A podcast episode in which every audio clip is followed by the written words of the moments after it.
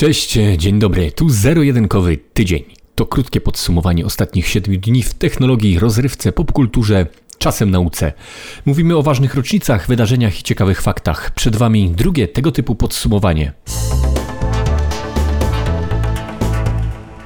Zaczynamy od dat tego tygodnia. 26 listopada 1976 roku Microsoft zastrzega nazwę swojej firmy.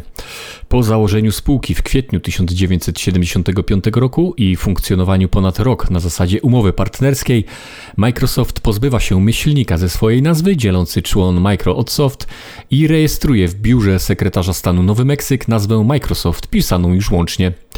Jak wszyscy wiemy, nazwa ta obowiązuje do dziś. Umowa partnerska pomiędzy Gatesem i Allenem obowiązuje jeszcze do roku 1981, kiedy Microsoft uzyskuje osobowość prawną tuż przed premierą komputera IBM PC, dla którego Microsoft wylicencjonował system operacyjny MS-DOS. Tego samego dnia, czyli 26 listopada, ale w roku 1996 niemiecki Fraunhofer Institut otrzymuje patent na MP3 w Stanach Zjednoczonych. Instytut ten nad kompresją plików muzycznych pracował od 1977 roku, a nad formatem, który ostatecznie stanie się znanym do dziś MP3 od roku 1987. W drugiej połowie lat 90. ubiegłego wieku i pierwszych latach wieku XXI jednym z najpopularniejszych odtwarzaczy plików MP3 był Winamp. Całkiem niedawno na oficjalnej stronie projektu pojawiła się informacja o całkowicie nowej wersji programu. Bliższych szczegółów jednak jak na razie brak.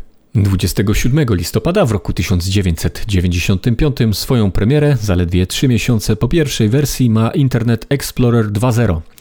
Jest to pokłosie słynnego już listu Billa Gatesa do swoich współpracowników, listu o tym, że przegapili falę związaną z popularnością internetu, a to właśnie przecież w ten sposób ludzie będą się komunikować i robić interesy w przyszłości, mówił Bill Gates. Wcześniej, bo w roku 94 na Comdex, Gates twierdził jednak, że nie widzi zbytniego komercyjnego potencjału w internecie. 27 listopada, ale w roku 1998 swoją premierę miała Sega Dreamcast. Na liście najlepiej sprzedających się konsol w historii produkt Segi zajmuje 28 miejsce z około 10 milionami sprzedanych konsol. Najlepiej sprzedającą się grą na tę platformę był Sonic. 29 listopada w roku 1972 narodził się na dobre przemysł gier wideo. Tego właśnie dnia Nolan Bushnell ustawia w knajpie Andy Caps Tavern w Sunnyvale w Kalifornii automat z napisaną przez jednego z pierwszych swoich pracowników, Ala Alcorna, grę Pong. Kilka miesięcy wcześniej, w czerwcu 1972 roku, Nolan Bushnell i Ted Dabney, znajomi pracujący wcześniej w firmie Ampex, z kapitałem zakładowym zaledwie 500 dolarów, rejestrują firmę, którą Bushnell nazywa Atari. Bushnell zlecił Alcornowi napisanie gry, którą z kolei wcześniej widział na konsoli Magnavox Odyssey, a którą można w skrócie opisać jako elektroniczną wersję ping-ponga. Gra stała się tak popularna, że Bushnell musiał co chwila opróżniać automat z monet, a Atari za swoją dość jednoznaczną inspirację zapłacić musiało Magnavoxowi 700 tysięcy dolarów w ramach ugody.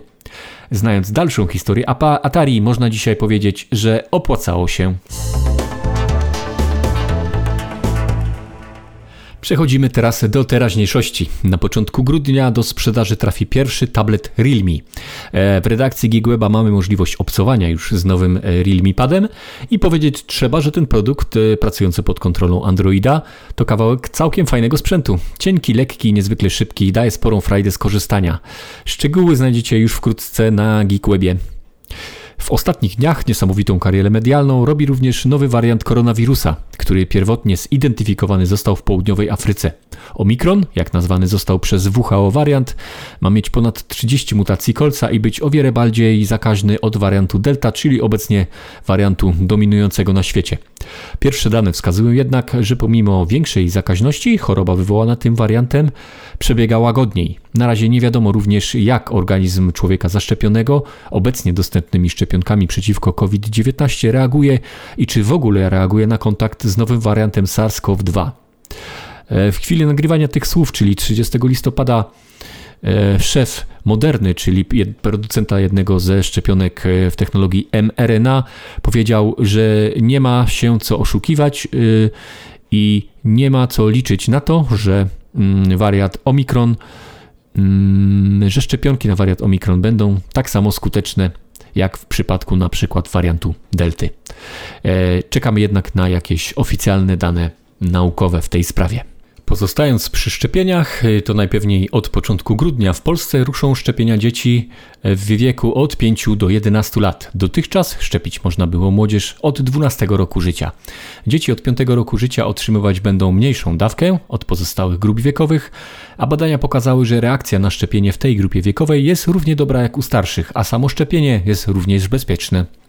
Wycieki danych osobowych to też nie nowość. W ostatnich dniach dane osób, którzy składali wnioski w ramach budżetu obywatelskiego w 2016 roku w Grodzisku Wielkopolskim, pociekły dzięki zindeksowaniu przez Google strony internetowej urzędu. Pomimo tego, że urząd ma już nową stronę, to dane po zindeksowaniu wciąż dostępne były w wyszukiwarce, a mówimy o takich danych jak imię, nazwisko, numer PESEL, a także imię, nazwisko i adres zamieszkania osób, które były wnioskodawcami postępowań administracyjnych w zakresie decyzji środowiskowych w 2019 roku w tym mieście. Burmistrz Grodziska powiedział, że sprawa została zgłoszona już u ODO, ale samych poszkodowanych wyciekiem informować nie zamierza, bo jego zdaniem nie są oni narażeni na żaden szwank z tego tytułu. Głośno jest również ponownie o oprogramowaniu szpiegowskim Pegasus, którego autorem jest izraelska firma NSO Group.